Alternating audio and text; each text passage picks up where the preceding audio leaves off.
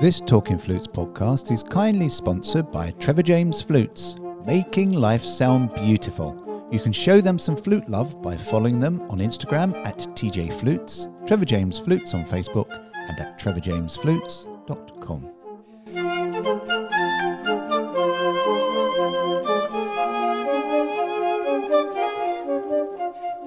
Hello, everybody, and welcome this week to Talking Flutes Extra. With me, Jean Paul Wright. Yes, you can hear a woo in the corner. We'll speak to him in a minute. Thank you so much for all your comments and feedback on previous podcasts. Please keep them coming in to flutepodcasts at gmail.com. Right, yes, you probably gathered it. We have a chap in the room, a chap in the house. We have a chap on Zoom. This week, I'd like to welcome to the official Talking Flutes Extra podcast, Professor, and that is just really weird because I've never known him as a professor until now. A good bro, bra, brew of mine. I've known him for everyone. Every, he's, he's part of my family. He's professor and Latin Grammy Award nominated artist. He's a producer, audio engineer, composer, arranger. This sounds really weird, but he's got it. Dr. Giovanni Perez. Yay! oh. It sounds weird when you say it. It's like no, Geo is just fine. yeah, doctor. Do you know? For many years, you and I used to call Jose the doctor. Yes. And now it's doctor, doctor because you're a doctor as well. And you know, I I know you you got this last year, but or two years ago. Do you know I've lost time because of COVID? When did you actually get your doctorate? Um, last year, actually, 2020 December. Oh well, bravo, bravo, bravo, bravo! I knew it was really hard work, and uh, you know you you thoroughly deserved it. And now, instead of just being a a hard up musician, teacher, and arranger, you're now a professor. You're assistant professor yes. of global music and flute at Liberty University. Now, global music. I know that's a love of yours, isn't it? Not just classical yes. music. We a lot of people know yes. you for classical. Lots of people know you for Latin.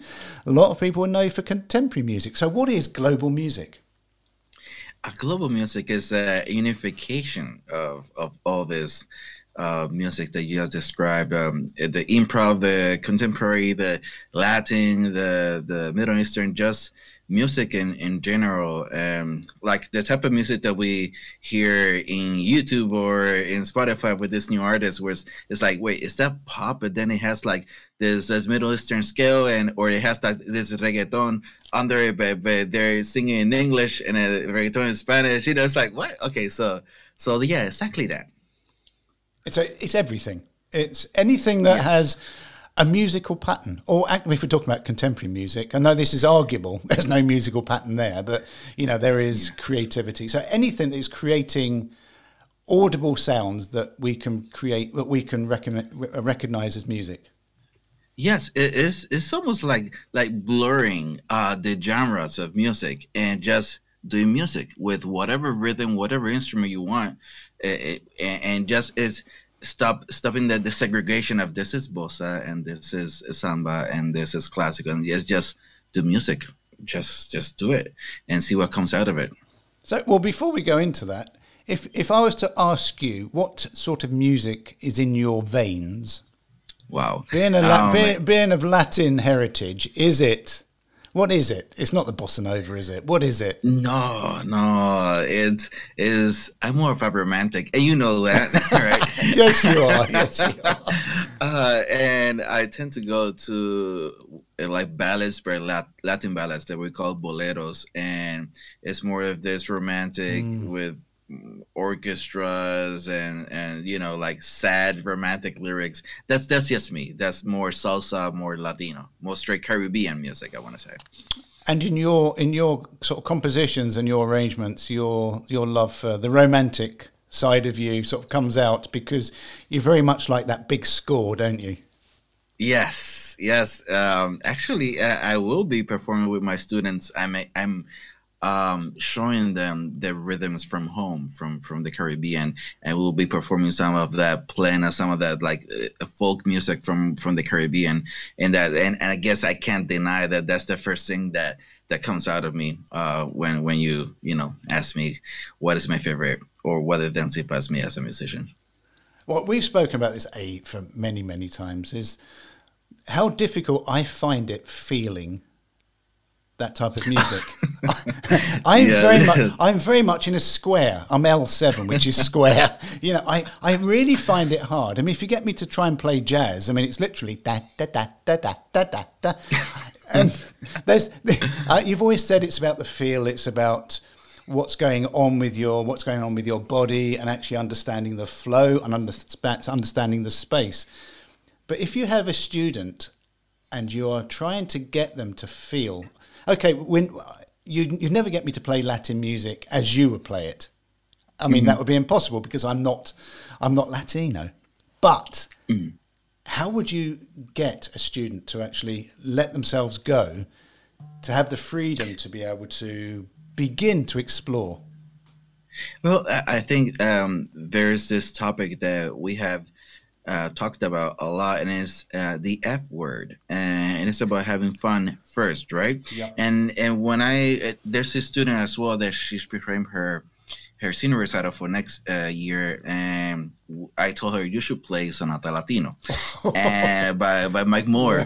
and the first movement is is pure salsa, right? And I said, okay, so this thing that you're playing, bum bum bum, bum, bum. This is clave, right? Mm-hmm. And everything revolves in the dance in the dance like that. Now, luckily, she dances, but she can't do salsa. I was like, okay, so just focus on the one and right.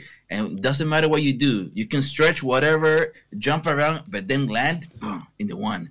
And, and just like when they start feeling the one, and they didn't have to think about it. So okay, so then th- now let's add this three and this two and whatever, and sooner than you know it, they're already dancing a little bit. It doesn't look like a Latin dancing, and th- and that's cool because that does we love the diversity of of of people enjoying in their own way what what Latin music is in this aspect, right? Uh, but it's, it's still it's, is is true to what it to what it is. So um, if that's that's the way I teach it and you make a very fair point. It's really hard to be sad when you're listening to upbeat Latin music. It does something to you. It does something inside. It does something. It's yes. really hard to keep those feet from tapping. And it's yes. and it's really hard to. Okay, I can't dance, but it's really hard not to want to sort of move. Yes, exactly. Um, and you know, and I I learned to embrace uh, those different.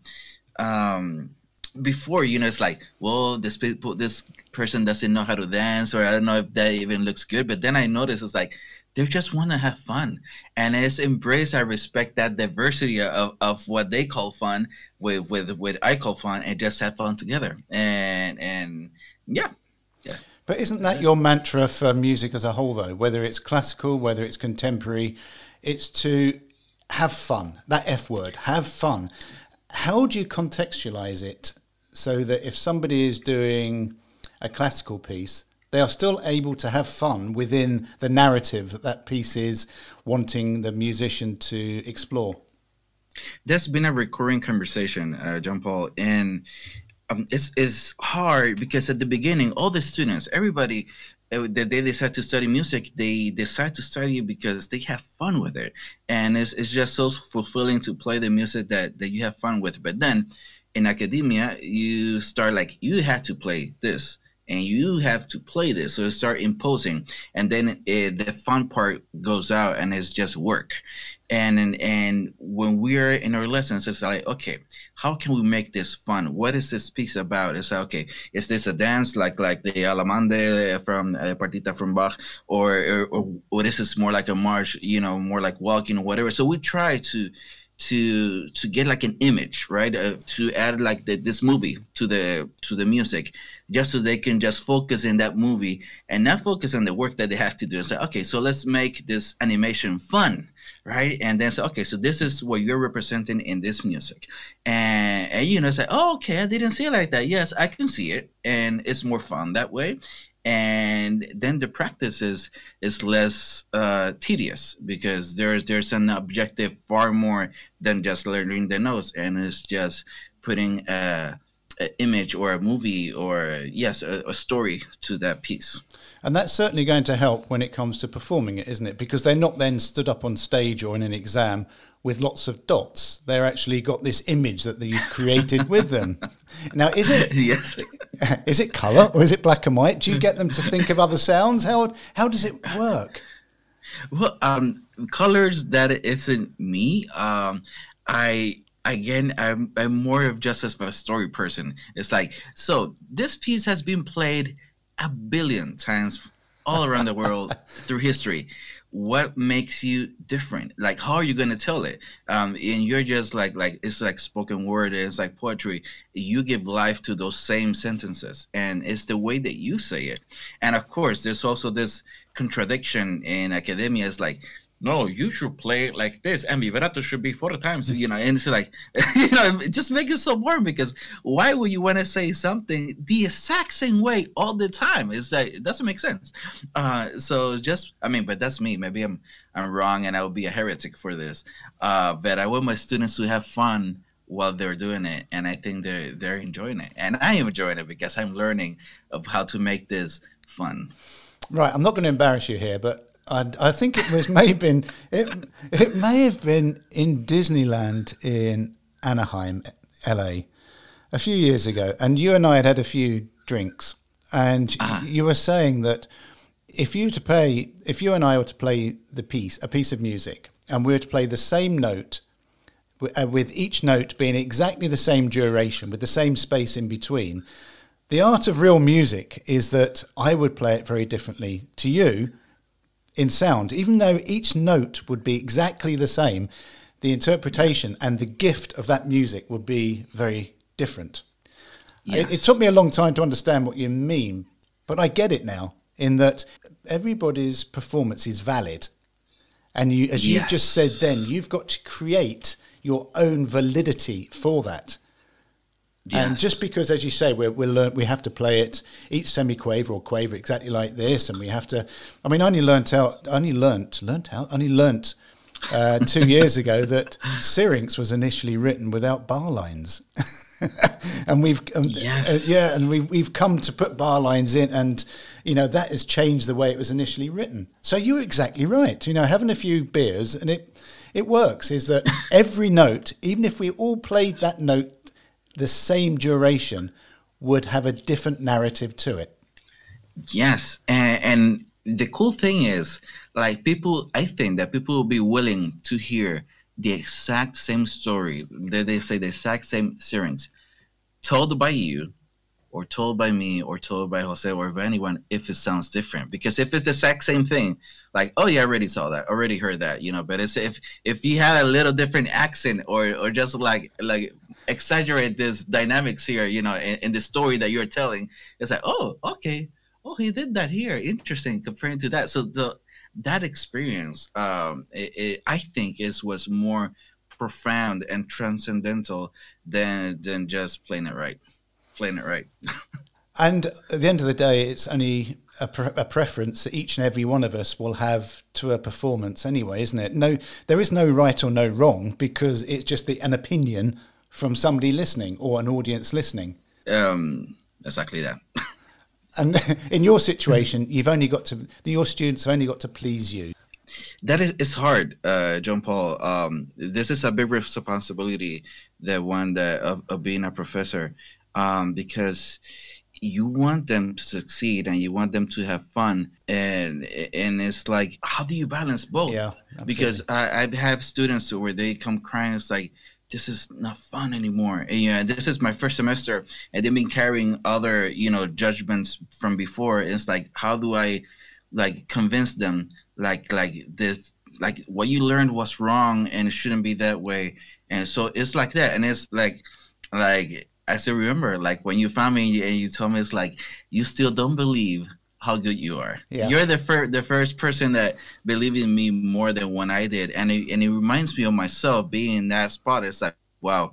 So I had to channel my inner John Paul and, and just and just say, hey, uh, you you are you you are destined to shine. So it's is it's hard, uh, but um, but I'm I've been working on it. I, and and ultimately you, you have to have the good you have to have good roots in place. You have to have you have to do the studies. You have to do the stuff that most musicians would find tedious. But I had a dialogue with the great Paul Edmund Davis not so long ago, and mm-hmm. Paul was saying that there's nothing tedious about anything to do with flute playing. We make it tedious. Yes. And we and we choose it to be boring. You know, if we are doing long notes practice or we're doing scale practice, it's not boring. We just choose it to be boring.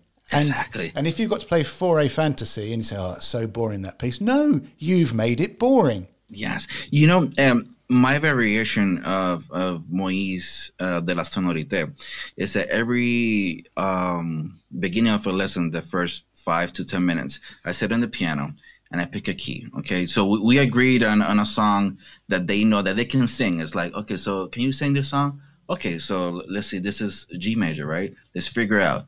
So the first two notes are the fifth and the tonic uh, of that song, uh, of the scale, right? So it's, it's, if you're in G, it's gonna be D and G, right? And you're just gonna play this song slow and we're gonna move with the chords and you're gonna sing it. There's no no music involved, right? They had to do it by ear. So then I start saying now the B, and that is the third of this key, has to be flat to be in tune with the key that we're on. So uh, we start doing long notes and tuning and singing and playing by ear, improvising all at the same time. They don't know they're doing all that because what they're focusing is, well, I don't have written music. I need, I need to focus on the lyrics. And and they and, and now at the beginning they couldn't do just one key, and now they can do all twelve keys. And I'm I'm teaching my students to look more than just what is is in front of you in the paper to look more you, you know to just follow your ear and and just you know to it's almost like an introduction to improvisation. So then, when you go back to classical music, to baroque music, and then you have to put your own ornamentations, your ear will tell you you'll be more familiar to that. So yeah, that's that's my sonorite for the first ten minutes. And the importance of the ear. Uh, it's it can't be understated, and some teachers spend a lot of time, lots, a lot of professors spend a lot of time on the ear, because you can have a good technique, you can have an okay sound, and the sound is so personal to each and every one of us. Mm-hmm. But the ability to have that ear, that good ear, and that will define you whether you get a place in an orchestra or not, because your ear mm-hmm. is not in sync with the other players. But also, if your ear is not good enough or accurate enough that you don't notice when you're flat or sharp, that's going to affect your your performance to an audience. So that yes. ear is so crucial not only the flapping of the fingers, but the ear. Flapping. yeah, I, I miss your words. Uh, flapping. Yes, um, it, it's so interesting. Uh, um, I've been inspired uh, watching um, master classes by Denis Bouriakov that he talks about this about playing tune, and you, you can be in tune with the metronome. I mean, with the with the metronome as well, with the tuner, uh, right? But but you can be out of tune within your instrument, mm. and, and that's hard to teach. And then when it's it's so satisfying when when you see the students like the click like oh I can hear it's like yes I done my job. If if they if I get that oh I hear it now, I did my job, and that makes me happy and that's hard to, as you say, it's hard to teach because you'll get the A in, and I, I, I will never understand. I know it could be oboe, isn't it? But I just never understand why it has to be an A, because you start on an A, then you know the C is a horrible note, C sharp's a horrible note in any octave. Yeah. Um, yes. But yeah, the, having that ear, having that critical ear, and actually just that fine that it's it's very much a very fine point, isn't it? It is sort of a micro change that you would make Yes, it's it's it's almost like the way I've seen it is like if you were teaching something to a little kid, right? That you exaggerate it a lot so they can tell the difference. It's like, so this is what it sounds to be sharp within your instrument, right? And now this is what it sounds to be flat. And and then when they say, so look what happens when I go and find the middle ground, and you see how then suddenly everything like settles and I was like, okay, and then do it. And then when you do it, it's like, oh, okay, I see, I understand. Of course, it's something for some is is happens in the first lesson. and for others it, it takes a little a little bit more. But um, that that's something that is not discussed a lot, and I've been learning how to be more efficient in in saying that to the students. Yeah, I mean the the worst case scenario would be you'd get five students to play top F on the piccolo and say, right, play that in tune. yes. Wow. Yeah, that'll be that'll be bad. You'd get into trouble for damaging eardrums, wouldn't you? Hey, you know, and what is a really good compliment is watching the kids. I mean, they're they're not kids, you know, they're like like you know, they're like 10 years younger than me, but I call them kids, is when we're in flute ensemble and we get to tune with my way of tuning. I don't tune with A, I tune with E. Okay. Uh, and uh, the reason I ask again, why do you think I'm tuning with E? It's like E is usually wants to be flat on the flute. And if you play your E and it's very comfortable, I promise you, you're going to be sharp. So, so when I play A, play your E, right? To be almost there. And all the time, John Paul, right? All all the time, they're always in tune.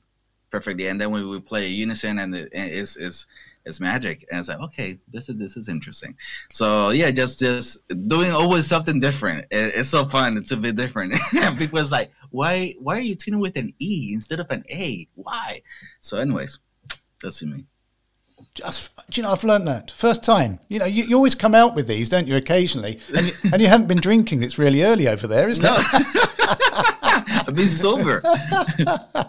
right, let's move on very quickly to improvisation. Now, yes, improvisation is a love of yours.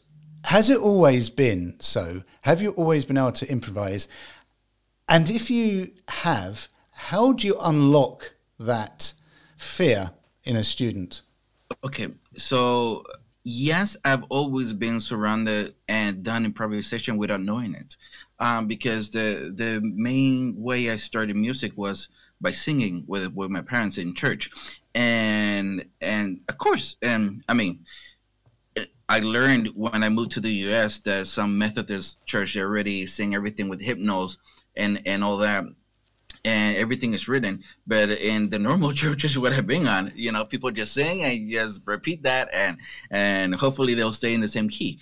Um, so, right? So so I never knew like like music written until I was like 15 years old, 14 years old, where I started playing my instrument, and then I started relating to oh, what I was doing all this time looks like that. Uh, but everything started with freedom at first, and once you know how to be free, it's easier to then say, okay, so to stay on track. But but that freedom is always there because you learned that first. Now I think that when it's the other way around, when you start like like this is what it is, and you don't know anything else like um, outside of, of what you're looking in front of you of all those the blots and, and dots like you say um, it's it's a little bit more difficult and and that's why i start with my warm-up of, of 10 minutes with the students it's like I don't want you to think about anything written. Let's just do this. Repeat this pitch with me. Find it, sing it, and then go ahead. And it's a matter of just getting to being a baby again, getting a like forget that you know music. And it's like, let's find this pitch, right? And and now let's go to this key. Find that same one here. And and when when they start repeating little words like da, da da, mama. Okay, let, let's start doing sentences. Okay, so let's do this scale and this key and then use that same words uh, in this key. Now do it in this other key. And when you start like arming this little words, and then you're having a conversation, and without knowing it, you're already improvising. There are different different levels and layers of improvisation, but they're still improvisation. And let's not mistake improvisation with jazz. People think like, oh, uh, let's learn improvisation, and they they are what they're really saying is like, I want to learn how to play jazz or blues, and that's not improvisation. Uh, just as in Java, improvisation is a concept that is applied in all music, and and that is mostly what I try to teach. Is the concept of improvisation more than the genre itself of jazz. That's about it. Right. We're going to listen to one of your improvs now. Oh, and do you know which one it's going to be? You recorded it for me uh, very late at night. You recorded lots of them of the same piece on different instruments. Oh, uh, Besame Mucho. Yeah, Besame Mucho. Now, there's no way, when you hear Giovanni playing this now, there is no way I could ever play it like this. And I've tried. because there is something gorgeous and sexy about it, the way he does it. Now, this is improvisation on a theme, and I will Mm-hmm. I will play Besame Mucho first on a normal concert flute, and then I will play the same piece as he's played it on an alto flute, and you'll be able to see how he's played with the notes depending on the instrument that he's using. So, Besame Mucho. That's, that's, is that Spanish enough for you? Yes, that's perfect Spanish. or oh, it could be Besame Mucho. besame mucho. Yes, yes. Here we go.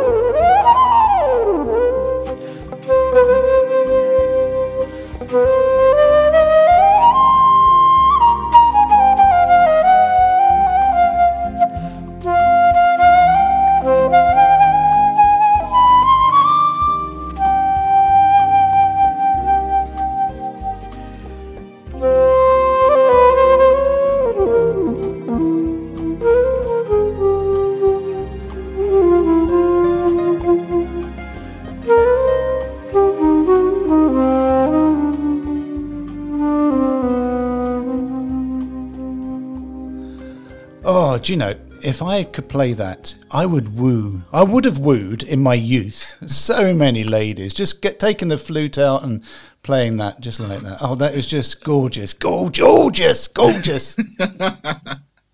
yeah, um, I I think about that exact same thing. Uh, you know, and if you, people see me and I'm red now, it's like wow. Um, I took advantage of that a lot of times. so is that is that why flute players always carry their flute around with them? Um, yes, I mean, I think they should. I think it's a must. Um, people don't don't understand the power of of of being a flute player because they, you know, they, they think exactly that you're gonna be like, yeah. Who wants to hear that? I mean, yes. Sorry, sorry, all purists and all people out there. Yes, a lot of people want to hear uh, be said, right? Um, but if you're contemporary now, you need to be current with what's happening now. What people consider sexy uh, in the 1900s is not the exact same thing as now. So, so you can't try to woo someone like using stuff that is 200, 300 years old. Maybe you could, you know, you know, there are people that have different, um, you know, interests, but you have to be current, right? Anyways, and and that's where improvisation and flute uh, does its magic. Oops. oh, I loved it. I loved it. And I'm sure, I'm sure there will be a time where I'll be playing you in the background and pretending to play it myself. you know, lip syncing, flute syncing. Right, right. Yes, uh, that that should be interesting. That should be interesting. That we should do that uh, at NFA. Well, that would be funny, wouldn't cool. it? That would be funny that people think I'm playing proper Latino. But then I would love to do the exact same thing. You you record something and uh, I'll, I'll lip sync it. That'll be hilarious. I'm, I'm down for that. Yes. Uh, and we're back to that fun thing again, aren't we? And uh, you you sort of touched on it earlier when you're saying that there is a responsibility being a professor at yes. a university. You have a responsibility to guide and to shepherd your your flock, your students, your to build them emotionally and as musicians, and to let them free with as big a toolbox as is possible. Mm. But at the same time, making sure that it's not all work because their mental health and their physical health will suffer if it's constant pressure, pressure, pressure. How do you balance, or how are you learning to balance all that? Yes, well, I'm like that's the perfect word, learning how to balance that because um, even right my undergrad life wasn't too far ago considering other professors uh, versus their their undergrad students um, but i can still feel and see the pressures of social media um, and the kids were at, at my time it was more still My, myspace uh, Messenger, like uh, MSN, right?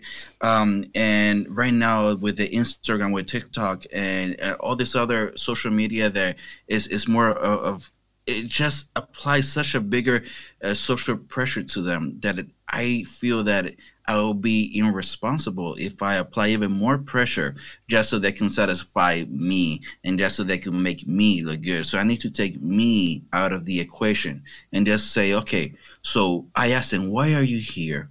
And how do you see yourself in the future? And that you know some of them they just want to be uh, band directors and that's fine right? And they're they're doing their music ed and okay so i will not be so hard on them with mozart because they're not going to be, be playing mozart. But i just want everything that they play to make it fun so then they hopefully they'll translate that to their students and then their students to their students and so on and so forth. And it's a matter of, of understanding that that this isn't about me it's about their journey through music um, that that is my responsibility to make it as as as memorable as possible. And what inspires me is hearing um, testimonies from students for example here uh, when people talk about julius baker uh, saying about his sound his charisma and and more than anything his his sense of humor. And i think that usually when you hear people talking about the greats usually those same three things happen. So his sound was so inspiring, like his his way of teaching and his humor, and that's what I want people to to remember about about me. It's not like man, he was always so grumpy, and you know, and right, grumpy Gio. No, um, so it's it's a matter of just making them feel happy and and valued, in this uh, ever difficult times uh, that they're living in. And just looking at you now, it's anyone that has the privilege to know you will know you as being an absolutely lovely, at your root, you're a lovely, lovely man. Quite shy, but you get that flute in your hands and something happens to you. Yes. You do. Yes. You get that flute in your hands and you blossom. Take the flute down, and you're a type of guy to take a step, more of a step back, and you observe a lot. You're an observer yes. and you're a watcher. It's it's quite hard, I would imagine, as a professor, to work with someone that is an extrovert, someone that really wants to put it out there when you're you can't actually mirror that yourself unless you've got that flute in your hand because you are an extrovert with that flute. You you let go. You are you know you're, you're free. You're free when you're on that stage. Yes, um, it, it, it's so funny because a lot of people don't know this, and I think I should talk about it more because yes, um, we're three brothers, right? And the we all have a type of more introverted um, personality, Uh, but my younger brother, he's a DJ. He is. And I, I see myself in him. Whenever he starts DJing, I was like, who are you? It's like like he just just transforms. It's like, come on, people, it's just be like that. It's like, uh, who are you? I like like I, I don't I don't I don't really understand like how, how that transformation happens. And I see that in, in my instrument as well because this was my escape to be more expressive to just let people know who i am uh, but through music without words and and i should experiment in in trying to teach my students in in using that that this tool that if they're afraid to say things with words you know just say it through music. Um, and for me it was i want to say sadly it was more natural in a way. So is is i have to find a way to make it more teachable in that aspect because yes i i've noticed that that when i pick my instrument i'm just i'm not afraid of anything. It's like bring it on you know and then when i don't have it it's like okay like you said i'll sit down and enjoy and nobody will notice me and i'm totally fine with that I, I'm, I'm okay with, with not being the star, with not being the, the man in front. But if if I have to be, you know, and I'll just pick the flute and I'll do it. But it's okay if I am not. And that's just me. That's Gio. And it's just interesting for me to see your journey from many years back to sort of flowering into the Gio that you are now, which is having a lot more confidence in knowing who you are. You're happily married yes. to a beautiful lady called Angela, a very clever and wonderful bassoon player you're settled and you're flowering. And as I said to you many years ago, you literally didn't understand how good you were. And do you know there is there is something attractive about somebody that is really good at their, their craft that isn't putting it in your face. And you never did. It's just when you picked the flute up back then, there was this magic that occurred. And I, you put one we did a collaboration, um, long Hallelujah. time, Hallelujah collaboration yeah. years ago. And the first thing I said when you, you sent me your part was that sound. Oh, there was something magic about that sound. And you, really, bro? Really? Really? I, I, I, couldn't, I couldn't believe it uh, because, again, I, I was uh, beginning to understand uh, who I was and in that identity that that is another long topic of of, of embracing your identity as a flutist. That again, uh, we dwell with that because academia teaches us to, you know, be something that we're not or that we're not meant to be. Uh, but yeah, I remember that. And, and funny enough, I was sharing this video two days ago with my students. I was like, look at this. And I was hearing, I was like, wow, there is something special uh, oh. in, in that in that video it was angelic. It was a long time ago, and you were you weren't even trying to take center stage. But whenever I play that, it's everybody focuses on to Gio, and you've got that embarrassed look at that end when you when you finish, and you sort of you, your shoulders come up and you sort of smile, and yeah. But yeah, embracing your identity that is a really really hard one to talk about because I, if I'm really honest, I think only in about the last five or six years, and I'm getting on a bit, have I really started to understand who I actually am. And as a musician, if you don't know who you are, it's really quite hard to be free. You can pretend like actors and actresses on the stage. Yes. Or as a narrator of a story, you can pretend. And as a musician, to a degree, you can pretend. But there gets a point where you have to be true to yourself and understand who you are. And that must be quite hard when you see a real gem of a musician and you've just got to allow them to flower as a professor. Yes. Yes, and like I said earlier, this is such. A, a, hearing you talk, I, I, keep thinking this is a bigger, bigger responsibility of doing uh, this professorship thing because um, not all students are going to be classical soloists. Not all students are going to be band. Some of them are are meant to be artists, and they don't know it yet. And it's my responsibility to to to see that and to say, just be a flute player you know, just just focus. They could be the next Lizzo, right? If, if they would have told Lizzo, no, just play your Mozart, we wouldn't have Lizzo, right? And, or if she didn't have that personality, because I'm pretty sure she's pretty extroverted. She's like, no, this is what I like, right? Uh, right? If we if she didn't have the personality, probably she wouldn't be Lizzo today. But for those that don't have that personality, I had to be the facilitator to say, okay, I see this in you that you don't see, like you saw in me uh, in, in California on our first time that we met. And and it's like you don't see it yet, but I see it, and I will help you get there. That's my my promise, my responsibility. And if this became the standard of of music education, I think we would have a, a a lot of of of, the, of, brilliant musicians and composers and arrangers that they don't know they're that yet and probably if if this if the system doesn't change they wouldn't know they will never know uh, but if, if it did shift a little bit to this side and just focus on music and of developing and discovering who you are as an artist uh, the outcome will be will be impressive and unmanageable like, and that's yeah. the benefit, as I said a long time ago in this podcast, of you being a listener and a watcher, is you take a step back and you can assess, you can look, and you can see someone that is struggling with their either their identity or with the piece they're playing. If you take a step back, you can see a lot more. You can see them in the whole, in the round, rather than critiquing certain notes or certain passages.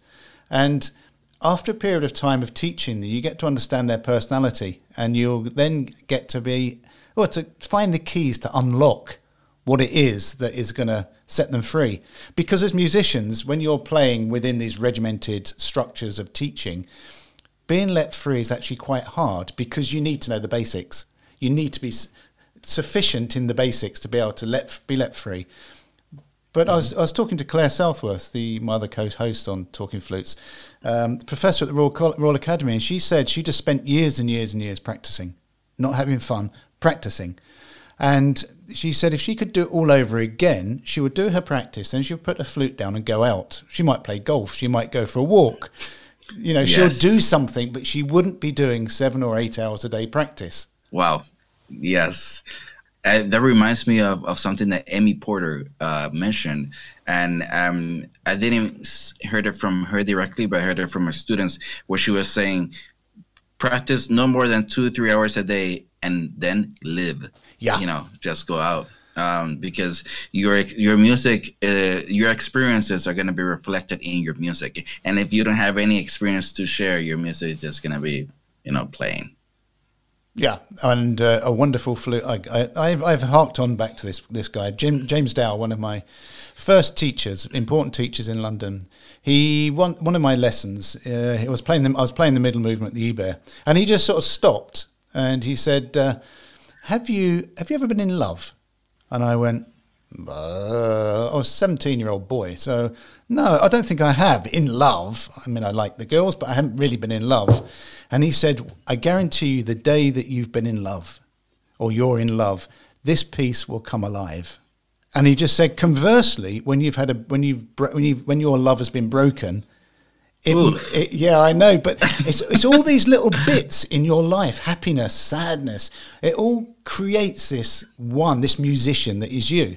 If you're spending all day in the practice room and not listening, not getting emotional to listening to a cellist or listening to a singer, not going to a jazz club and understanding the freedom that jazz players have, not uh, and not understanding everything outside that practice room, then as a musician, you really won't flourish. And it's a matter, I think we have talked about this before, but it's a matter of being vulnerable um, yeah. to life, to, yeah. to, music.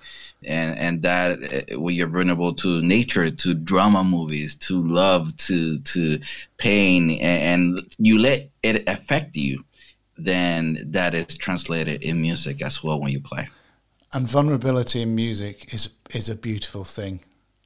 Yes. You and yes. you you can tell a musician when they're vulnerable because something special happens. Yes, my biggest highlights, John Paul, uh, from concert is uh, getting audience talk to me in tears. It's like when you played that piece, I started crying because I, I, I don't know, I feel something. It's like wow, that really uh, makes me uh, happy because it means that what I'm I'm doing something right. Um, that I'm doing something that that that people need to hear. The souls need to hear. And and if if if you don't experience that, um, you know, it's like you should want to experience that. in, in music. And those are my, my favorite memories when, when people or, or when I finish an improvisation that it's it's meant to be for people to to reflect in life and you hear that you know people sniffing you know right? And it's like yes this it, it came through. Uh, so those those are my best highlights. Not not standing ovations. Who cares about that? It's, it's people being touched. Yeah and that is what as a musician or a flute player for all of you listening to this podcast is what makes writers, artists, and musicians very similar is that you're not doing things for yourself, you're doing things for the audience or the reader or the viewer. You're doing it for them. Because if you did it, if you did it for yourself, you'd just be doing it in the practice room, recording yourself and constantly listening back. You don't do it for you.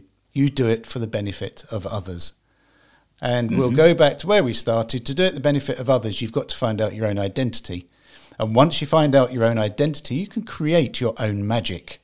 And once you create your own magic, freedom occurs. You start smiling, the audience starts smiling, and, yes. the, and the tears start flowing. And then the F word appears again. Fun. Yes.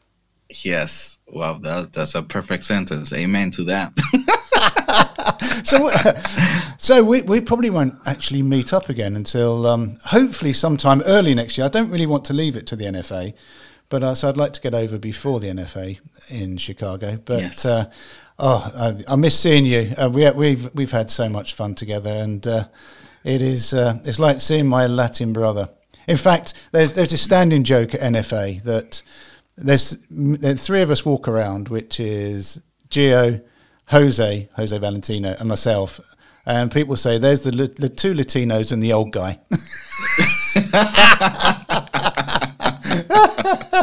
it, it's it's funny because uh, when people see us together, it's like here comes trouble. You know, yeah, absolutely. it is always trouble, isn't it? It's uh, but it's it's a flute convention, and you have to have well, it's not just flute conventions, but in life, you have to you know when to be serious, you know when to put your game your game face on, but also away from that, we have to enjoy ourselves. We have to we have to unlock our hearts to other experiences and then find out who we are. And once we do that, then laughter becomes really easy, doesn't it? Yes, yes, I'm looking forward to that, and um, I know that we will have a lot of, of good things to talk about on our next on our next chat. If all goes well, a lot of things are are happening this semester that you will see later on. Oh, how wonderful! Surprises for everyone. How wonderful! Have you got any com- compositional or performance projects coming up Oh, you, yes. you're okay. Yes. Okay, then that's a um, case of not saying any more, but he's just nodding here. For those who are not watching it on video, he's Gio's got a big smile on his face and he's nodding. yes, yes. Um, I'm excited. It's taking a long time, and and this is me embracing another chapter of me that people uh, have, you know, have inspired me, saying, "Gio, you should compose more." Um, and you know, it's it's like different stages because at the beginning was Gio, you should play more. It took me a while, and now I I believe it, and now I'm starting to believe that I should compose more. And there there there's stuff happening. So looking forward to that. Well, I'm going to be interesting to hear how you, and I'll, I'll use the word narrate. Your how you narrate your compositions. Because I cannot believe it'll be an empty, it'll be shallow. I'd imagine there's me a lot of depth to your compositions and a lot of a lot of um, midline movements to raise the emotion within the heart. I'll let you be the judge when 10 comes. oh, Dr. Gio, Dr. Giovanni. Oh, it's been a great pleasure. Thank you for getting up early in the morning to speak to me. Uh, you know, no, thank you. It's my pleasure, and I was looking forward to this like like weeks weeks ago. So I I thank you for for your time. Oh, and it, Oh, any time, and yeah, we'll get you on again. Certainly when you've done one of your projects. Let's do that. yeah. oh, w- w- wishing you a great day, my friend, and love to Angela. We're going to close this week with the rendition of Alleluia, the piece I was speaking to you all about earlier, with Giovanni on the concert flute, Gina Luciani on the alto flute, myself on the alto flute, and the wonderful Dr. Jose Valentino on bass flute. Looking forward to speaking to you again soon. May your high C sharp, and that's in the third octave, be especially in tune, and your low C out of tune. Well, mine always is anyway. Take care, everybody. Bye. Take care.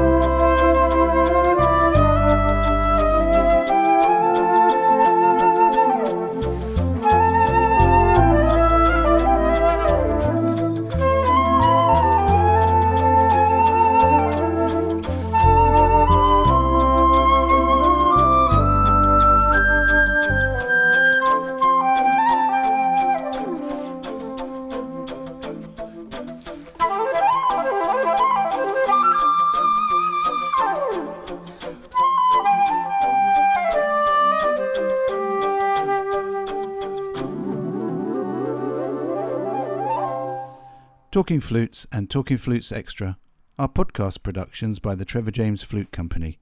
For more information, visit trevorjamesflutes.com.